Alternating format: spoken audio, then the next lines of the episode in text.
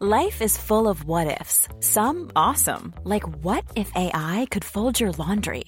And some, well, less awesome, like what if you have unexpected medical costs? United Healthcare can help get you covered with Health Protector Guard fixed indemnity insurance plans. They supplement your primary plan to help you manage out of pocket costs. No deductibles, no enrollment periods, and especially no more what ifs. Visit uh1.com to find the Health Protector Guard plan for you. I'm Sandra, and I'm just the professional your small business was looking for. But you didn't hire me because you didn't use LinkedIn jobs. LinkedIn has professionals you can't find anywhere else, including those who aren't actively looking for a new job but might be open to the perfect role, like me.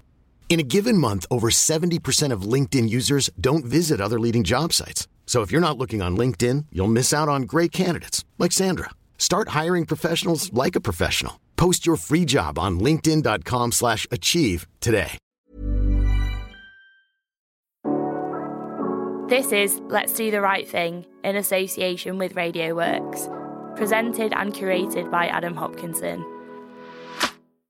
This is the LDTRT podcast brought in conjunction with Passion Media and Radio Works. It was set up to tell the story of people going it their own way in the media industries. I myself set up a consultancy in 2018, from which I launched a media agency to fulfill the proposals that the consultancy made, and I had loads of great advice in doing so. It has, however, morphed over the last couple of years into the podcast, as I've become more interested in what has changed for media and marketing professionals to address the changes in consumer behaviour. It's going to be really interesting talking today to Ruth Mortimer, something of a lifer at Centaur and the global president of Advertising Week. Welcome, Ruth. Thank you. Very excited to be here. Oh, I'm excited to be chatting with you today. Um, I'm going to start off with something a little left field, if that's okay. I mean, I did my undergraduate degree in pharmacology and I did a postgrad course in neuropharmacology specific to Alzheimer's disease. I post rationalise this now in Adland as switching from how and why people forget things into how and why people remember when looking back at my career. So I, I have to ask, what triggered the change from archaeology major to marketing journalism and then running what I think is the most important event in Adland's calendar? Well, I think a bit like you, where you've, I guess, transformed the story of pharmacology into how it helps you today. I, I see it really as I've always loved storytelling. So the reason I was interested in archaeology was because it's all about piecing together a story, and you're piecing it together from a physical record. And often you don't have any written record, particularly in the area I was working in, which was prehistory, um, and what's now called the Copper Age in the Middle East. So you don't really you don't really have any physical um, record that matches with a written record. So you're making it up effectively it's storytelling. And obviously, you're going off, you know, what you know, you're trying to work out what's happening. But really, to me, it was the challenge of building those stories and trying to understand people. So to me, that I guess that's the big link, which is lots about marketing, um, lots about content, which is what I've spent my career doing, is all about understanding people and creating a story. And I think that was kind of actually a really good grounding in it. Wow. And I suppose then Ad- Advertising Week is a, a venue and a conference for people to tell stories and to engage and to promote ideas and creativity. I, I, I, I, I buy that.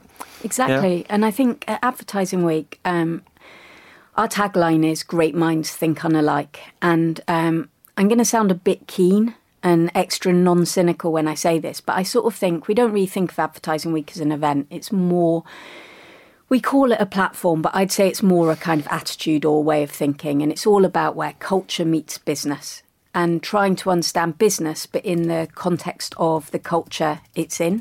Um, and that's what makes it really interesting to us because I sort of think that's what makes the world go round. I, I, I, quite agree, and it's it's always been interesting to see the, the agendas that are that are put on at Advertising Week and the, the, the kind of the mix of business um, leaders and celebrities and people who have different stories to tell, who are all in their own rights brands, and they've all promoted themselves and they've all developed something. Yeah, okay, I'm with you. I'm absolutely with you. I, I love Advertising Week, by the way. This time in, in, in Europe, I've, I found it particularly interesting in that there were a load of themes in there that resonated with me. So for me, it felt like there was a lot of a lot of conversation about retail uh, experience and retail media. Um, I particularly enjoyed a, a, session where I was uh, listening to people talking about the cultural impact of the UK and the rest of the world. And there was a wonderful piece of research done by the Atlantic that was presented by Jemima Johnson, um, talking about great human needs. And th- those are the real things that stood out for me. What what were your highlights for this year from Europe? I think some of the highlights for me were conversations about things like diversity and inclusion, moving from let me tell you you're not diverse as an industry to actually these are the things we need to do on a practical level to address it, which I think is the direction that issue needs to go in. There was a lot on sustainability. So we did a lot of work with um, the Advertising Association and the World Federation of Advertisers. They have Ad Net Zero campaign and the Planet Pledge. Um, and that's something actually we're now taking to New York in October. And so trying to move that sustainability conversation again from the kind of esoteric and yes, we should all be more sustainable to something that actually, how do you do that? You know, green workshops in terms of how do you make an ad more sustainable? And what we found is a lot of people in the industry still don't know, or it's not one of the main considerations. So those were two topics that really appealed to me, and probably a big one um, that I was really interested in was the cost of living crisis and how that might impact brands, marketers, consumers. And we did a piece of research on that, and it had some really interesting insights. One of them that I found particularly interesting was what people would keep buying or not keep buying. So we'd done some similar research during the pandemic, and people were like, oh, you know, I'm going to invest in things that I can use in my home, as you'd expect, like streaming platforms and so on.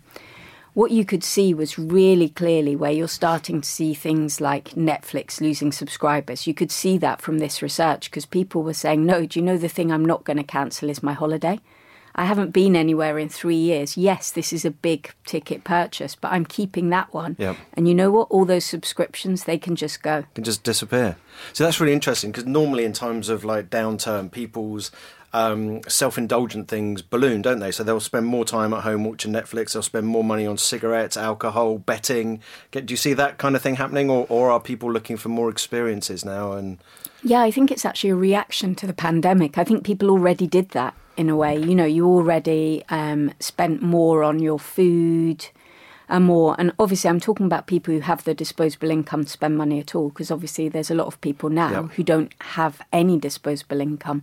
But for the people who do, what they were saying to us is, yeah, do you know what? I, I missed out on this for three years. And so that's the part I'm not cutting now. And I think that's a real problem for some of particularly those subscription services, which maybe thought what we saw during the pandemic was going to continue forever. Wow, that's really interesting to see because there, there there are lots that have been planned for last five or six years to be coming out around about now. I mean, we've had Peacock, we've got uh, various other things coming through from the US of, of subscription models. I wonder whether it will change. Well, I think what you're starting to see now is a change in their business models as well, because, you know, Netflix famously it's working with Microsoft now to offer an ad supported service yep. that's going to launch next year.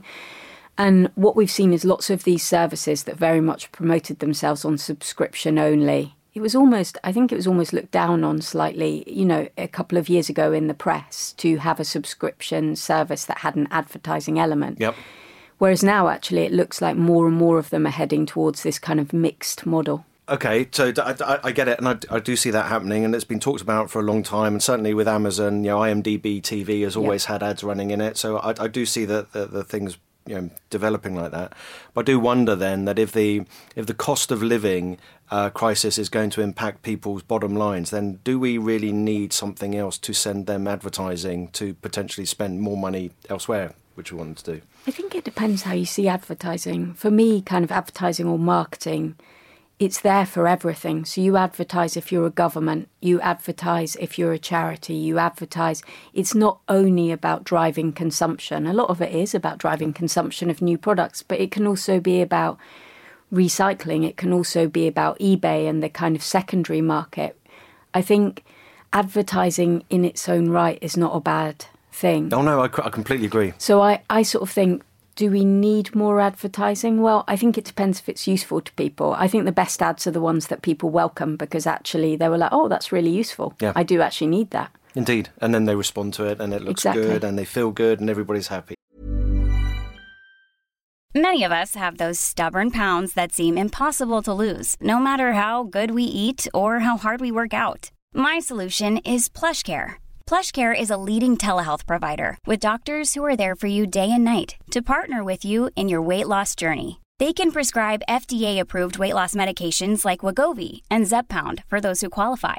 Plus, they accept most insurance plans. To get started, visit plushcare.com slash weight loss. That's plushcare.com slash weight loss. Since 2013, Bombas has donated over 100 million socks, underwear, and t-shirts to those facing homelessness. If we counted those on air, this ad would last over 1,157 days. But if we counted the time it takes to make a donation possible, it would take just a few clicks. Because every time you make a purchase, Bombas donates an item to someone who needs it. Go to bombas.com slash ACAST and use code ACAST for 20% off your first purchase. That's bombas.com slash ACAST, code ACAST. Hold up. What was that? Boring. No flavor. That was as bad as those leftovers you ate all week. Keke Palmer here, and it's time to say hello to something fresh and guilt-free. Hello Fresh. Jazz up dinner with pecan-crusted chicken or garlic butter shrimp scampi. Now that's music to my mouth. Hello Fresh. Let's get this dinner party started. Discover all the delicious possibilities at hellofresh.com.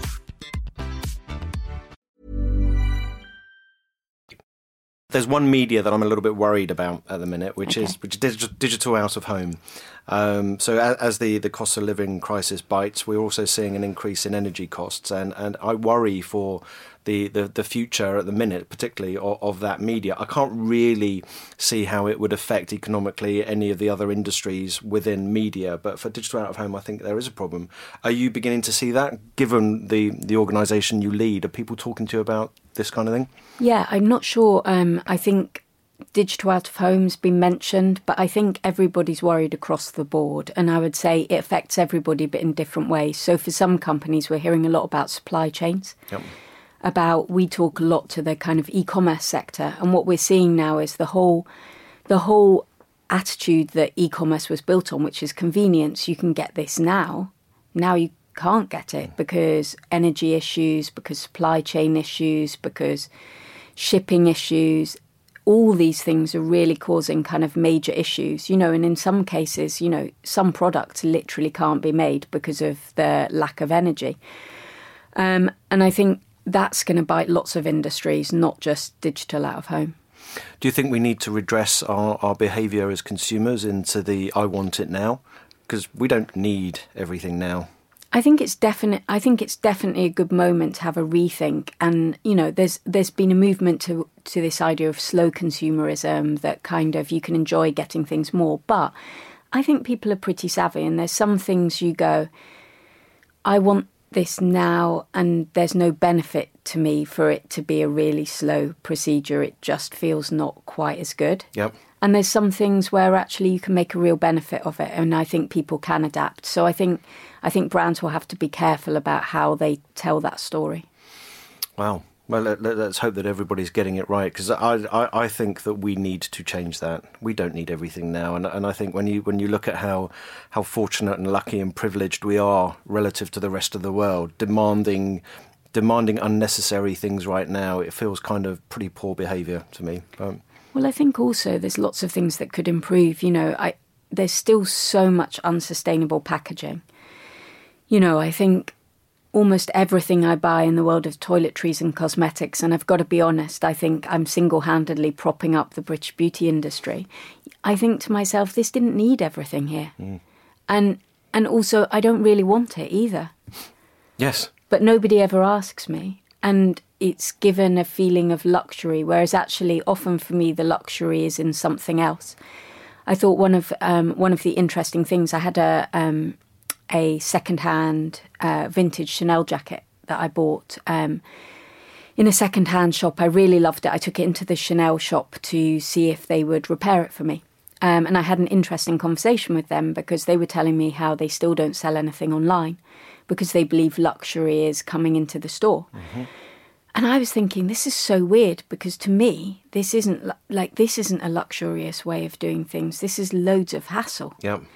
You know, I'm a working person. I'm happy to bring my thing in here to be fixed and so on. But what I mean is, this itself, just coming to a store is not a luxury experience in its own right, rather than being able to buy online. I was thinking, I think things like Net-a-Porter, where you're able to get it and maybe more feel a nicer experience because I don't have to stand for two hours in a shop when I've got a job. Yeah, absolutely. And so I also think like we need to re-examine across the board like what do we want out of life? So what is luxury or convenience today? and and what it's worth as well because what we we, we also see so I, we were talking to um, Larissa Raman from um, Boohoo Group uh, recently on this podcast and one of the things that she was talking about was that you they, they provide now almost entirely a digital service so all of the brands within Boohoo are, uh, are online services.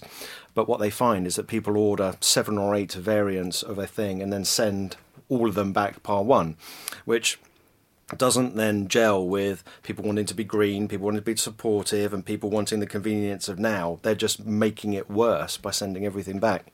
Yeah, agreed. And I think there's ways you can cut down on that. So one thing I'd say about Boohoo is obviously it's what I would call fast fashion.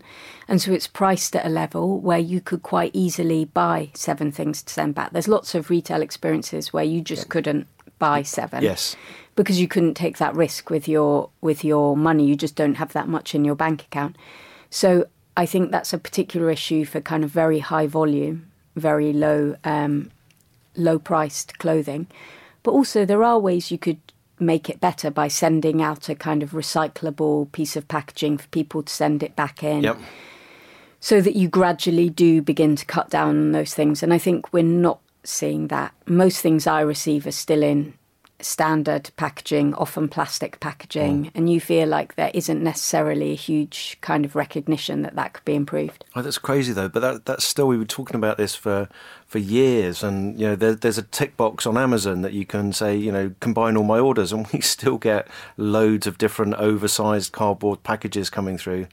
Yeah, absolutely. And I think those are those are some of the things that I think will be interesting. And I mentioned before how um, we did um, at Advertising Week Europe this initiative with the guys from the AA and WFA around sustainability. We're now taking that to the US because I think here in Europe we're ahead of the US in terms of our understanding of kind of sustainability and recycling. So one of the things we wanted to do is the conversations we were having here were really interesting. And it's not just within our industry. We also spoke to the guys at um, BAFTA and Albert. I don't know if you know that. That's actually the initiative which is all about making um, production, uh, film and TV production, more sustainable. And they've made huge strides, much further ahead than the advertising or marketing industry. And they challenged us a bit by saying if we can do this for whole productions that last months, you guys can do it for your 30 second productions, right? Of course. So, but great challenge. Yeah. So um, we're trying to learn from them. And what we're going to do um, next month in New York is, I think it's the British Consul General. Hopefully, she'll forgive me for mashing up her title there. Um, she's hosting a reception where we're bringing together lots of different kind of people in the US who can really help change things on the sustainability front.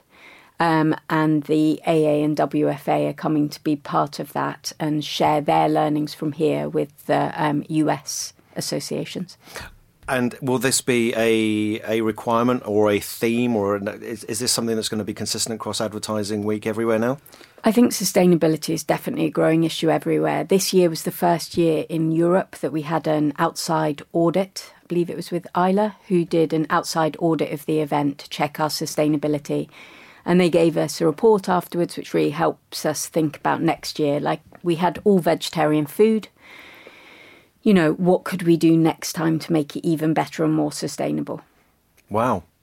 And uh, are there any clues that you can give us that are going to be changing for Adweek Europe next year, or still just under wait wraps? and see? Still okay, under understood. wraps. well, as I said, you know, I, I really enjoyed it, and I thought the themes that I saw there were great. So I'm looking forward to seeing it all next year. Um, it does feel to me a little bit, though, that again, I'm appreciating that sustainability is something that is a global issue, but generally, I, I'm beginning to feel that we are focusing much more on our own nation and moving away from globalization and things. Are you seeing that at all? And does would that? I mean, if my opinion there is right, and I don't know whether or not it is, would that affect the way that a, a global brand and an organisation like yourselves has its uh, deployment in each of the territories that you're in? Are things different in each area? For Advertising Week, I'd say, yeah, each of our markets has its own local kind of flavour, priorities, ideas, but there's a lot of it where there's big similarities too. I think generally there's definitely been a reaction we can all see in the world of politics that there's been a reaction as the world has opened up, everything's got more international, the internet has taken down a lot of borders. Yep. I think you can see on a cultural and political level that there's been lots of closing up of borders Yep. again. And I think that openness also has the flip side where it causes a lot of people fear about losing their national identity or local identity. What I think we see in our local markets is actually still that international side is a real benefit. So, for example, um, you know, in Japan, they'll be really interested in both the local themes in the market, but they'll also really want the international speakers because they want to learn from each other. So I think there's still, at least we're seeing, still very kind of open minded um, approach to it. And the companies that we work with, we have global partners who we work with all around the world, and that's not changing. In fact, more of them are moving from being local partners in one region to global partners in more than one region. So I think that's not something we're seeing now. But I think everywhere should have its own local priorities as well, because that's what makes it interesting. Yeah, agreed. Um, agreed. But I, I, I just, I, I just get the sense that we're focusing in on ourselves too much, and that that's a political thing rather than, you know, the freedom of information moving across everywhere. It, it just feels that, particularly in the UK, perhaps, that some of the the decisions that we've made over the last six years um, have started to isolate us. I think with my archaeologist hat on or historian hat on, I'd say that throughout history you can see that things are cyclical. And I read a great book, which annoyingly I can't remember the title of, um, but it was all about how human beings can never remember anything beyond their sort of grandparents' generation because it becomes just too much history and not enough personal kind of memory. Yep. So we sort of do forget, even though the whole point of history is we say, oh, we must never forget. We literally do. We do. We do We're forget. programmed to. yeah, and even I think you can see differently. So my family are Jewish and were affected by the Holocaust, and as a child, for me, it was a big feature of family life. Mm.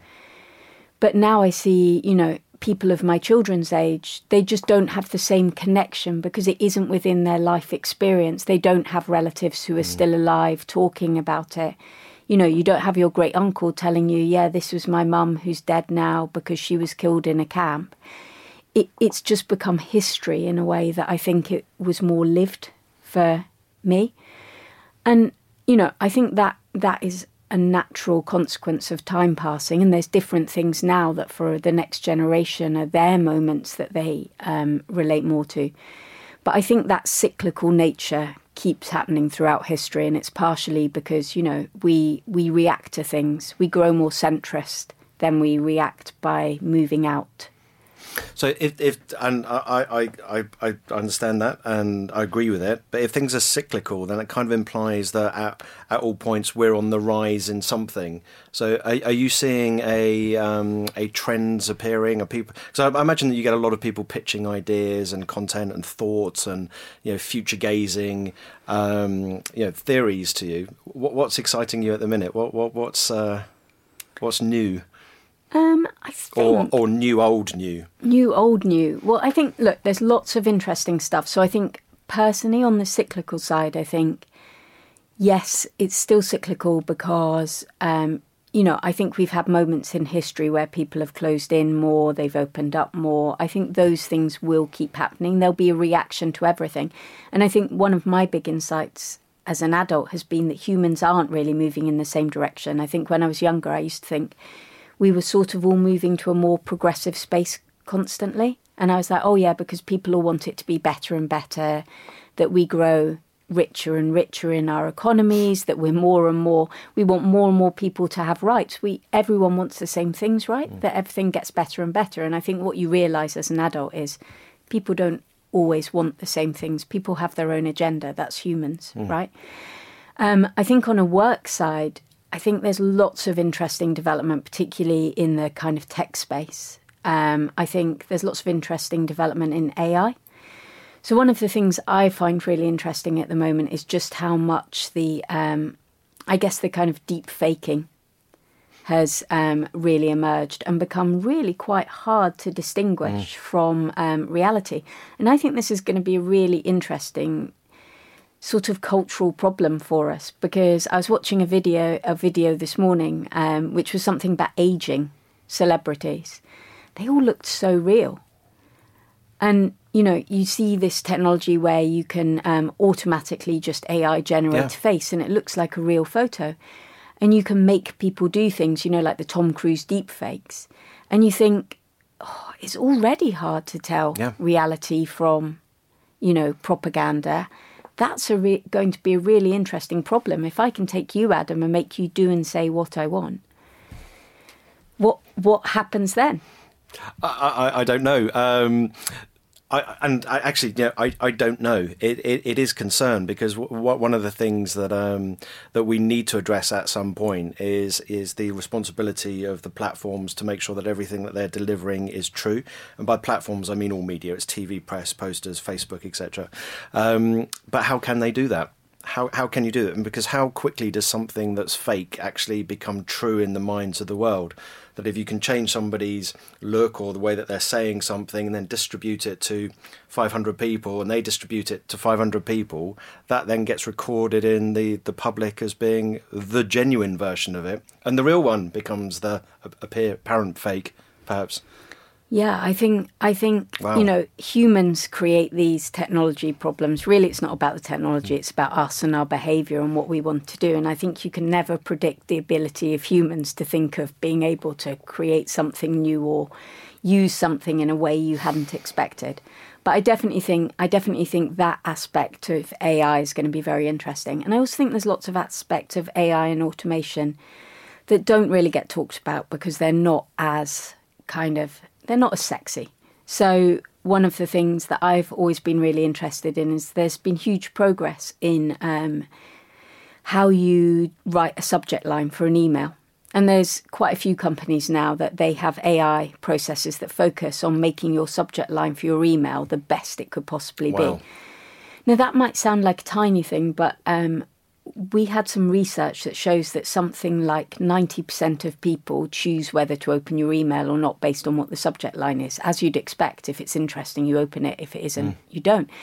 And you think to yourself, God, actually, those little changes could do something really profound for some businesses. As a small business, if you have access to a relatively cheap technology that helps you improve that, and you don't have a big marketing team, you don't have a huge yeah. marketing budget, this could be something that makes you much more successful really quickly. Completely agree, and and that's a really useful application of it. But I guess at the same time, there's a couple of things that are pinging off in my head right now. Firstly, that if you've got um, if, if AI is being developed or developing to create deep deep fake, then I would assume that there's also the and the, the opposite of that that AI is being developed to spot deepfake. Then maybe then there's something that will be in I don't know coming in a licensing content that's got verified authenticity or something coming through. But I'm, I'm also just a little bit intrigued on the um, at, at, the same time, and I was listening, but I was also thinking about you know what is it that you're going to do to this podcast afterwards to me.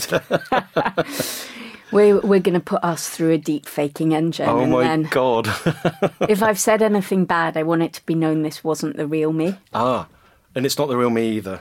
Or, this was definitely the it? fake me, potentially, well, maybe. well, yeah, okay, right. I'm absolutely baffled now. um, when we um, we we did a, a recording with uh, Russell Parsons recently, uh, and he was talking about um, the the, the, potential need for people to be understanding and meeting standards in, in the industry and, and you know, qualifications potentially. Do you, do, you, do you see that? Do you agree with that? Um, and do you think that's something that you're attacking through like AW Learn?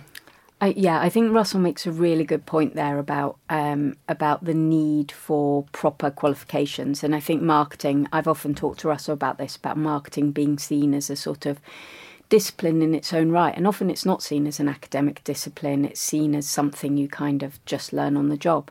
But I'd say we're almost coming at it from the other end, which is lots of people are coming out of university, out of marketing degrees without necessarily the skills or the practices to help them get a job or um, get promoted from their first job to their second job. We have a lot of young people who, for example, will have done a whole degree on marketing but will have never learnt to run an email campaign.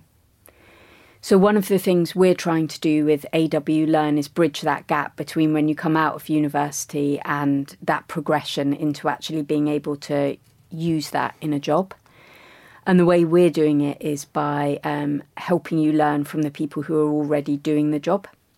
So, um, some of the courses we've done with Raja Rajamannar, who's the CMO of MasterCard, or um, Fernando Machado, he was the CMO of Burger King, now Activision Blizzard, is really about kind of trying to help elevate you quicker by stealing their tips. You might not have Burger King's budget, but can you steal some of the things Fernando knows to help you upskill quicker? Definitely. Great. And if you can do it and you're based in the Philippines or you're based in Tokyo, how often are you going to get the opportunity to meet someone like Fernando? Maybe not that often, but through doing it online, you can actually get some of his learnings that can help you kind of boost your career. So I think we're coming at it more from that end of building from the bottom up. Okay, and so, so the Russell's thing was, was learning, and, and I completely get that, and, and I love that you're doing that. Would you be, would Advertising Week be able to introduce the, the requirement for sustainability into the industry, do you think? Potentially. I think we see our role more as a great connector in general. So I think we don't necessarily say Advertising Week is the stamp. It could be. I don't know, but I feel like it's something where what we want to do is get all the people who can make the stamp that is a requirement, including people from government, mm. you know, the US consul, working um, with people over here in the government, trying to bring them together and make that happen. And I think we see our role as a great connector of people. But equally, we want to know what we're good at as opposed to what we're not necessarily good at. And I think what we're great at is knowing the people, seeing the opportunities, and connecting them so they can make it happen. And bringing everyone together to discuss it. Exactly. Wow. So, which is next on your? You, you mentioned before we got on here, you've got a you've got New York in a couple of weeks' time, and then where else are you rolling out to? So we have um, Advertising Week New York. We then have um, about two weeks later in November, we have Advertising Week LATAM. Um, and they're great. Um, I think, like you said earlier, every local market has its own character. So, New York, it's the original. It's the kind of biggest of all the different um, advertising weeks we do, has the greatest amount of variety and kind of theatre around it. So, that's great. Then um, Latam, I think, is such a fast growing market for us.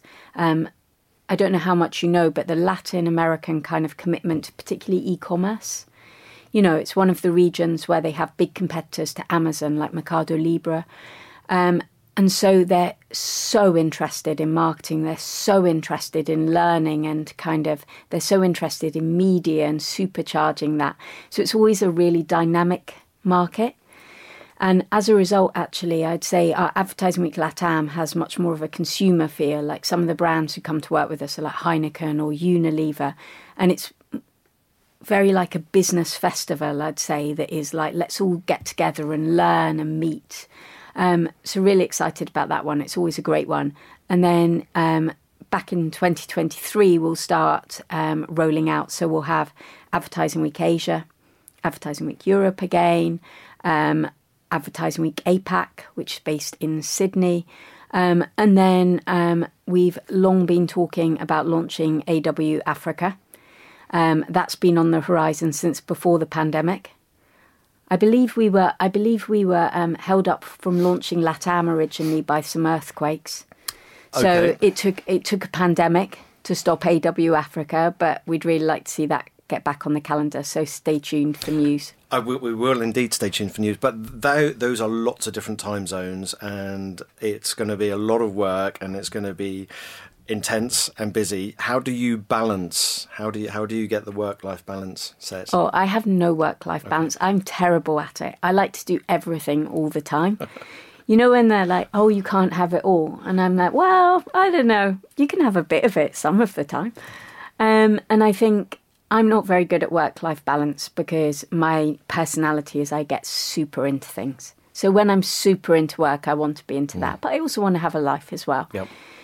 So I think for me, I don't. I actually really like flexible working, as in I quite like the fact that you can talk to people in lots of different time zones. That actually is part of the joy of the job, apart from anything else.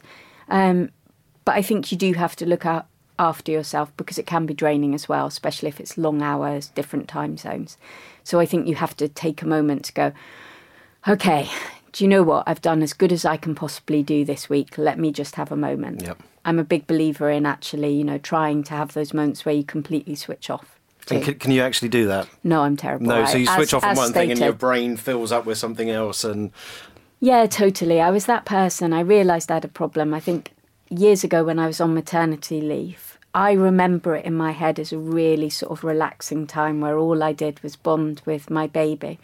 But now I look back, it appears that I wrote a book, I did a monthly column. You know, I could have been running all the local kind of playgroups by the time if I hadn't held myself back. And I was like, oh my God, what is wrong with me? But I also think that that's my character. I'm just super nosy, super curious. I love to find out about things. So, do I want a work life balance? I just really want an interesting life. which is a brilliant answer, actually. Yeah, and you you will make that happen. Yeah, and it, some of it will be work and some of it will, not be, be yeah. life. Yeah.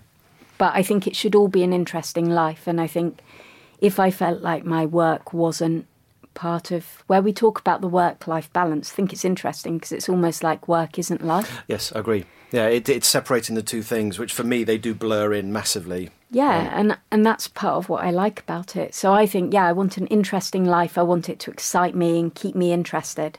My um, my gran was eighty five and still working, and I lived with her for a bit in my twenties, and we argued constantly about who would use the bathroom first in the morning, um, because we both believed we were the busier person. And one of the things I learnt from her is she was never old because she was just so interested in everything. There was never a topic where she would go, Oh, this was better in my day. There were some things she'd think, like, Oh, I feel like, wasn't this better when it was like this? But generally, she was so interested in the world as it was now. And I think to me, that was a big lesson in why was she never old? Because she never stopped being interested. Well, there's a soundbite. we'll have that. Um, you, you mentioned um, maternity leave there. So there, there, there's a question that I asked and spoke to Claire Ferrier about uh, recently, uh, which I'll pose to you as well. That is, is advertising, is media, is marketing an industry that you would want your kids to come into? Yeah, I think like every industry, there's things that I would want to improve before they got here, and I would hope they would improve if they did get here. Like, you know, I think there's still issues with sexism, there's still issues with lack of equality across the board, really. And I think that's true of every industry, not just this one. But in general, I think the mix of culture, business, and the ex- the exposure to everything. So, from you can be talking to a government minister, they need to do advertising and marketing, charity, big corporate company. It's it's so interesting. Hmm.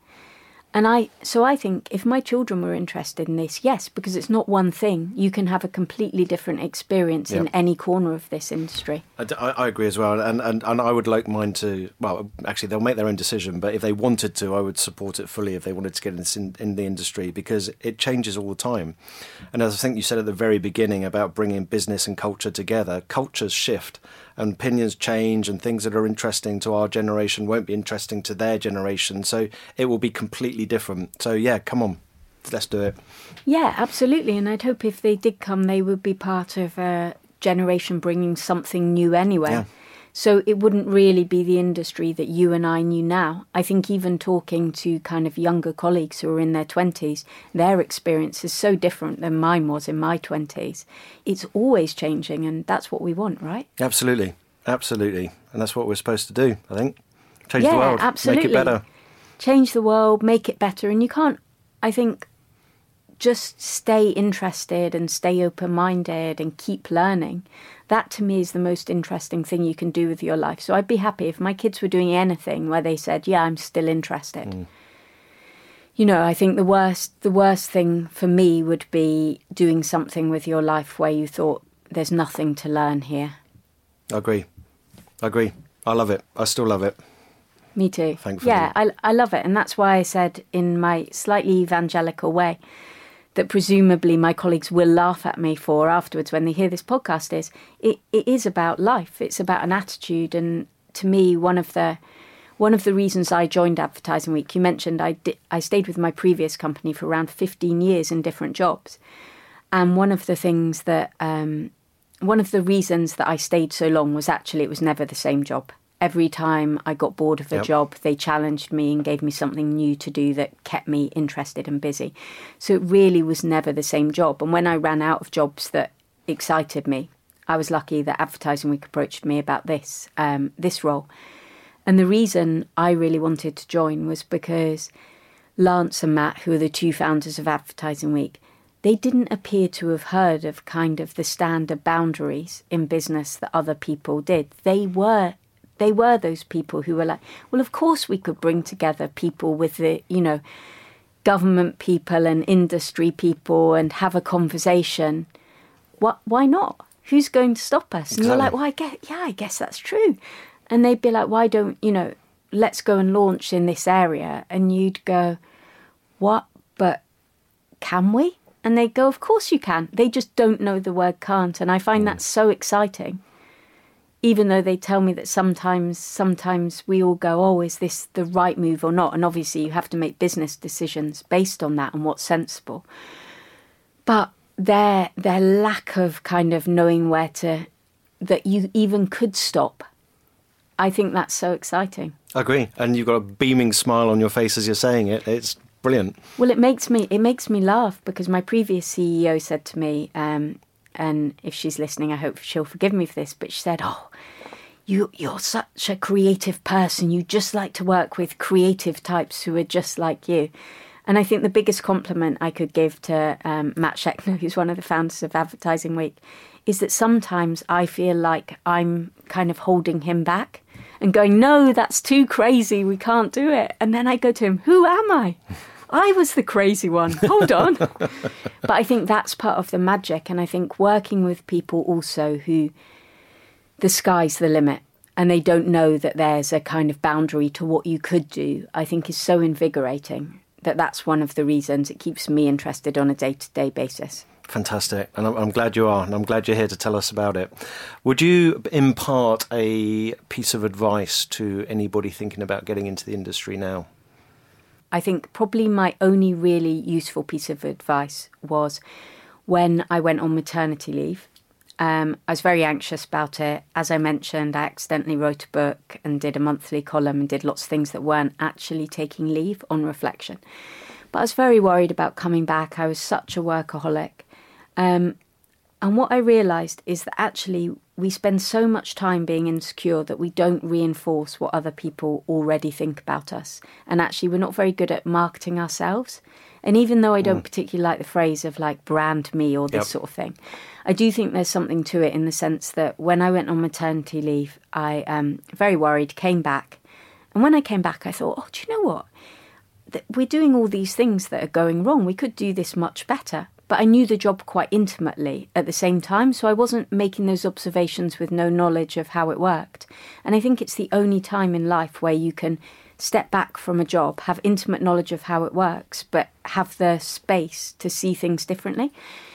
So I said to my boss, Oh, you know, I think I'm so glad to be back because I think I can be really valuable here because actually I still know the job intimately, but I can see all the places we're going wrong. That distance has yeah. made me even better.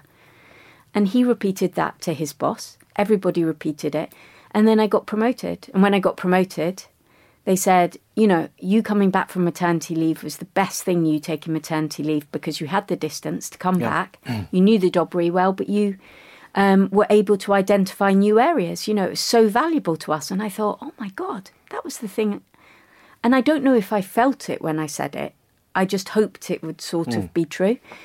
And I think that was one of my big lessons because I then got promoted twice in quick succession after maternity leaves, where people were like, God, this has made you even better. Yeah. And I think there's an insecure side of me that would have been like, oh no, I'm missing out. I'm I'm not going to be any good anymore. But instead I thought, no, this is I'm going to make this into something that matters and is a positive force and I'm going to tell people all the time that's what it is. And people want to hear that. They do. And, and it resonates with what you said earlier about always being curious and interested in what you're doing. And because you are, that's what's going through your head and brilliant. I mean, And bringing that back actually to people coming into the industry now, um, a woman I recently hired, and a man has never asked this actually when I've hired him, but a woman asked me, um, Is there any reason why I wouldn't be right for this job or you wouldn't give me this job as one of her questions? And I was like, hmm, I think you've kind of asked it the wrong way round, which is, I, I was like, everybody I've seen has had the requisite skills. I'm not, it's not about you at all. It would be about the person that I thought had the best fit for this particular role and what was needed. And I was like, it's interesting that she sort of presented it as what's lacking in me Mhm. that would mean you didn't hire me for this job. yep. And I was saying to her, don't ask it like that because actually, as the employer, I'm not even thinking like that. I'm thinking who would be the best person? All these people are great with skills. Who's the best fit for this precise job? It doesn't mean you're not a good fit for all jobs or you're not a good fit for another job I might have. And I think one of the pieces of advice I give people is don't don't keep thinking you're the problem it's all so much less personal than you feel in the world of work. Wow. We'll take that. We'll take that, and you know I, that that means quite a lot to me actually because when I when I set up myself, I felt that everything was personal. I really did. You know, you go out into the world and it's just you, and you take everything personally, but you learn pretty quickly that it isn't. But it's lovely to hear that.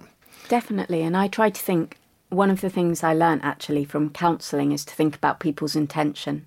And I find that useful not just in life in general, but also in work quite a lot. Where you think about if you're feeling annoyed, it happens to everybody. You feel this person's undermined me or done this. I try really hard to go, okay, what was their intention? And if I think their intention was to undermine me, well, I'm going to have a problem with it. Mm. But if I think they weren't even thinking about me, they were just, they were really excited by X or Y and off on it. They did, was this any sort of personal slight on me or did it not even enter their mind? And if it didn't, I think I'm going to handle this in a different way because what I felt about it wasn't what they intended me to feel. I am absolutely going to take that on board and put that into action for me because I get annoyed and irritated really quickly. I think it's one of the ways that I've managed to. I think because I'm quite sort of, I feel quite a lot of stuff. I'm quite an emotional person, and people I work with tell me I'm very calm. But I think that's because I've learnt skills to go, okay, evaluate what was the actual meaning of this, and if your meaning was to, you know, do something that upset me, then that is a problem. Yeah. But if it wasn't, I can probably handle this in a more constructive way, because you have no idea that that's how I feel about it. Yep. And then that can actually be the start of a good conversation where I say to you, Adam, actually, do you know that kind of made me feel a little bit rubbish when you did this? Did you mean that? And you go, no, what are you talking about? I'm not saying anything now because I I suspect that that might be the thing that you cut out and uh, do put into the AI machine. Never. Well, I'd be really interested if there's the AI out there c- that can make me a more reasonable and a less emotional person. I'm here for it. Bring it on. I, I I have so enjoyed talking to you today. Thank you so much for taking time to come in. It's been an absolute pleasure. Oh, thank you so much. I think we've got to cover so many we great have topics. You know, I, I I could carry on talking to you forever. I think, but um, it's uh, I can't steal all of your day. No, and at some point, you know, they'd have to, they would actually have to deep fake us because we have bodily functions and we'd need to leave. There's a Thanks thought. so much, though, Adam. No, Absolute pleasure. Thank you for listening to Let's Do the Right Thing in association with Radio Works, the UK's largest independent radio advertising agency. Let's Do the Right Thing is a Maple Street creative production, devised and presented by Adam Hopkinson.